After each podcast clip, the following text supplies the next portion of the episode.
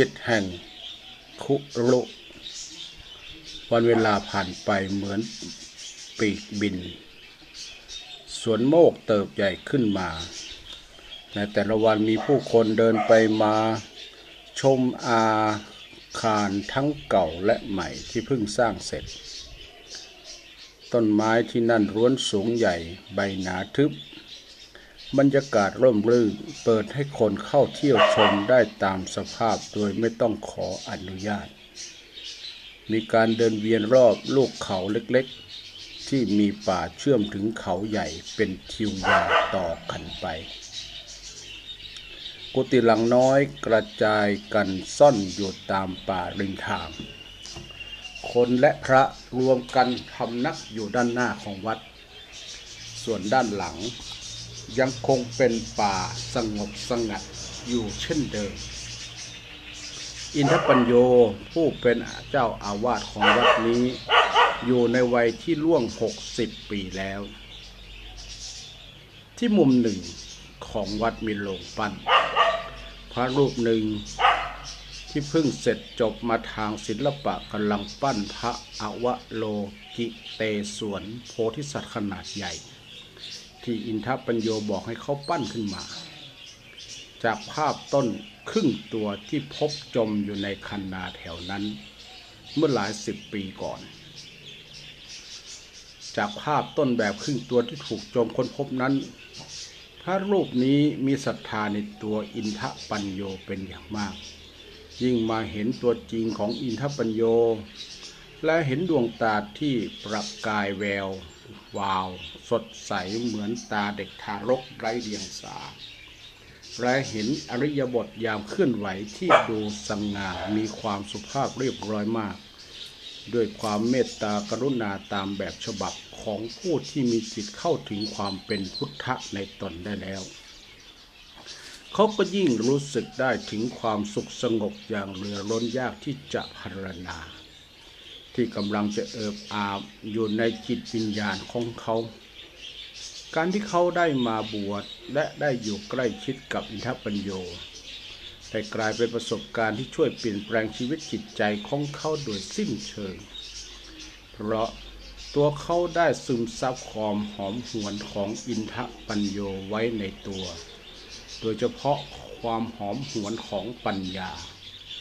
ในทางธรรมของอินทปัญโยประหนึ่งเป็นความหอมที่มาจากพระปัญญาญาณของพระพุทธเจ้าเสียเอง เขามาบวชที่สวนโมกนี้เพื่อแสดงธรรมจากดวงปัญญาที่มีอยู่เต็มเปี่ยมของอินทปัญโย ซึ่งมีความอยู่เต็มตามเสียกระทั่งมันล้นออกมาชโลมจิต วิญญาณของเขาจำได้ว่า ตัวเขาไม่เคยก้มตัวลงกราบแสดงความเคารพใครด้วยความซาบซึ้งตรึงใจเหมือนอย่างที่ตัวเขาได้กระทำต่อครุผู้นี้ เขาเคยอวดอ้างต่ออินทปัญโยโดยการท่องข้อความในพระไตรปิฎกออกมายืดยาว แต่อินทปัญโยกับเตือนสติเขาว่า เธอท่องจำได้เก่งมากจริงๆ แต่ฉันขอถามหน่อยว่า เธอซึมซับเอาคำพีศักดิ์สิทธิ์มาไว้ในตัวเธอได้อย่างหรือได้หรือไม่ และพระไตรปิฎกได้ช่วยปรับปรุงเปลี่ยนแปลงชีวิตของเธอให้ดีขึ้นได้อย่างไรบ้าง เขาก้มนานนี้และเห็นข้อบกพร่องที่มีอยู่ในตน และตระหนักถึงความไร้ประโยชน์ของการเรียนรู้สิ่งต่างๆ จากตำราโดยที่ไม่นำมาปฏิบัติ อินทปัญโยเตือนเขาอีกว่า จงอย่าได้เข้าใจเขวไปว่า ความเข้าใจเป็นอย่างเดียวกับการรู้แจ้งพระไตรปิฎกมีไว้เพื่อเป็นเครื่องมือกระตุ้นให้ผู้อ่านต้องการนำไปใช้ให้เกิดการรู้แจ้งเห็นจริงภายใน และให้เกิดซึมซับเอาข้อความในพระไตรปิฎกนั้นเอาไว้ในจิตใจ มิใช่เพื่อประดับความรู้หรืออวดอ้างเฉยนอกจากการเจริญภาวนาแล้ว อินทปัญโยยังสอนพระหนุ่มรูปนี้ ให้ฝึกฝนปฏิบัติธรรม โดยขานการทำงานศิลปะ ซึ่งเป็นสิ่งที่เขารักและถนัดเป็นสิ่งที่ มาของการที่ตัวเขาถูกอินทปัญโยมอบหมายให้ปั้นพระอวโรกิเตศวรโพธิสัตว์องค์ใหญ่นี้ ขณะที่กำลังปั้นอยู่ พระหนุ่มก็ได้คิดว่า ศิลปินช่างปั้นช่างวาดอย่างตัวเขามักชอบปรุงแต่งทางศิลปะมากไป อย่างเช่น พวกเขาชอบวาดบัลลังลวดลายให้พระพุทธองค์ตรัสรู้ ทั้งๆทที่ความจริง พระพุทธองค์นั่งบนฟางหญ้า ยิ่งปั้นไป ปัญญาของพระหนุ่มก็ยิ่งผุดบังเกิดขึ้นมาว่า พระบวชโกนหัวนี่ก็สมมติ ศาสนาไม่ใช่โบสถ์ทุกอย่างในโลกนี้เดิมไม่มีชื่ออนิจจังทุกขังอนัตตา เป็นสิ่งที่พระพุทธเจ้าบัญญัติขึ้นเรียกสิ่งนั้นมีอยู่ก่อนแล้ว สิ่งที่พระหนุ่มได้เรียนรู้เป็นอย่างมากจากอินทปัญโย คือวิธีคิดวิธีรับสติปัญญาให้แหลมคม โดยตัวเองจะต้องพยายามฝึกฝนตนเองเรื่อยไปแล้วจะเป็นเอง เหมือนใช้ซิลสกัดหินให้เป็นรูป จนรูปสลักนั้นค่อยๆงามขึ้นเองหินทประโยชน์สอนเขาหลายครั้งหลายหนว่า จงทำงาน จงใช้ร่างกายของตนเป็นเครื่องมือส่องทางมืดให้ดีที่สุด จงจุดตัวเองให้สว่าง จุดปัญญาให้สว่างเป็นปัญญายาณให้จงได้ อย่าลืมว่า เราคือเมล็ดพันธุ์แห่งพุทธะ ทุกสิ่งในธรรมชาติแสดงธรรม แสดงความจริงอยู่ทุกขณะครั้งหนึ่ง อินทปัญโยได้ขอให้พระนุ่มวาดรูปพระเยซูให้ท่าน ตอนแรกเขากดหงิดไม่อยากวาด เขานึกแย้งในใจว่า เรื่องของพระพุทธเจ้าที่ควรวาดออกมาเป็นรูปก็มีเยอะแยะทำไมต้องไปวาดภาพของศาสนาอื่นด้วยเรา เขาออกมาบวชก็เพราะต้องการคำสอนของพระพุทธเจ้าเท่านั้น ด้วยจิตใจที่ศรัทธาว่าพระเจ้าดีที่สุดในโลก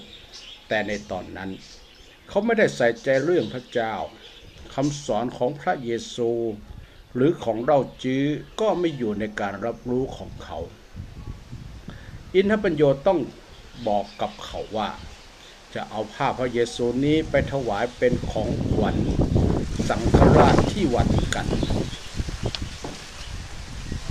เขาจึงตื่นเต้นระยองว่า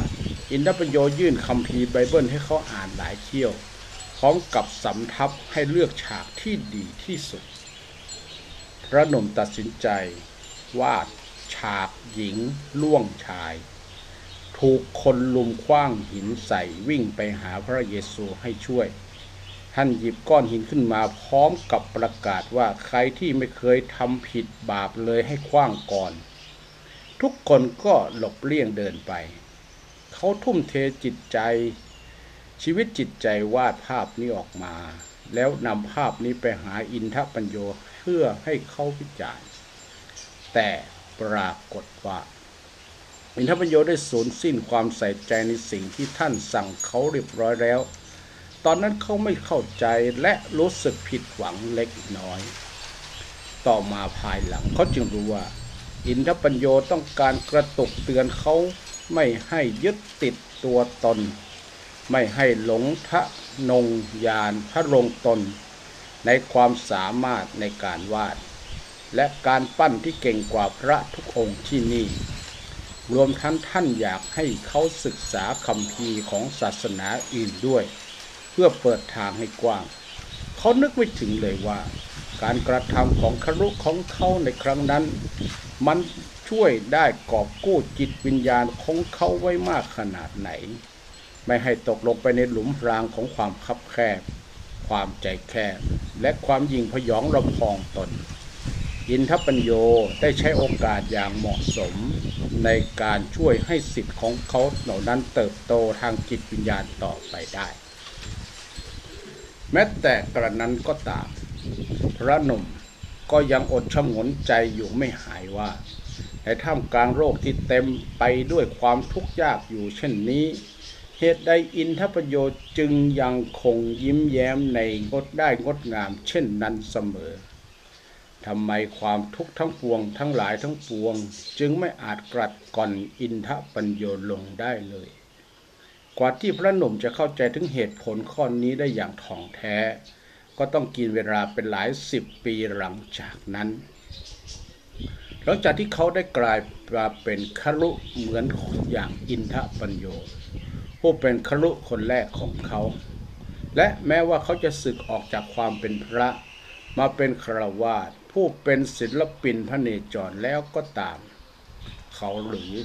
เขมานันทะผู้นี้ ได้สอนลูกศิษย์ที่มาร่วมปฏิบัติธรรมกับเขาในครั้งหนึ่งว่า เมื่อกายของเราตื่น จิตของเราตื่น จะเกิดอาการสัมผัสทุกสิ่งทุกอย่างว่า ทุกสิ่งทุกอย่างไม่ใช่สิ่งที่อยู่ในห่วงจินตภาพ ทุกสิ่งทุกอย่างเป็นสิ่งที่สัมผัสได้โดยตรง เช่น เมฆท้องฟ้า ต้นไม้ เมื่อจิตสำนึกของมนุษย์ตื่นขึ้น เขาก็จะสัมผัสความจริงของเขาทุกสิ่งทุกอย่างด้วยจิตใจอันใหญ่กว้าง ความคิดแคบๆหรือจิตเล็กๆ ภายใต้ความคิดตัวกูของกูสลายแตกสลาย เมื่อจิตสำนึกเล็ก ๆ แตกสลายก็จะกลายเป็นจิตซึ่งเป็นสากล จิตซึ่งกว้างใหญ่ไพศาล ความคิดตามความอ่านไม่ได้ถูกจำกัดอยู่ภายใต้แวดวงของชาติศาสนาที่จำกัดอีกแล้วจิตสำนึกที่แผ่ออกไปไม่มีขอบเขตนั่นเอง เป็นฐานลากดังดั้งเดิม ซึ่งได้กลายเป็นเครื่อง ได้กลายเป็นสภาพใหม่แทนจิตสำนึกเล็กๆที่ยังคงเพียงเป็นร่องรอยของความจำเท่านั้น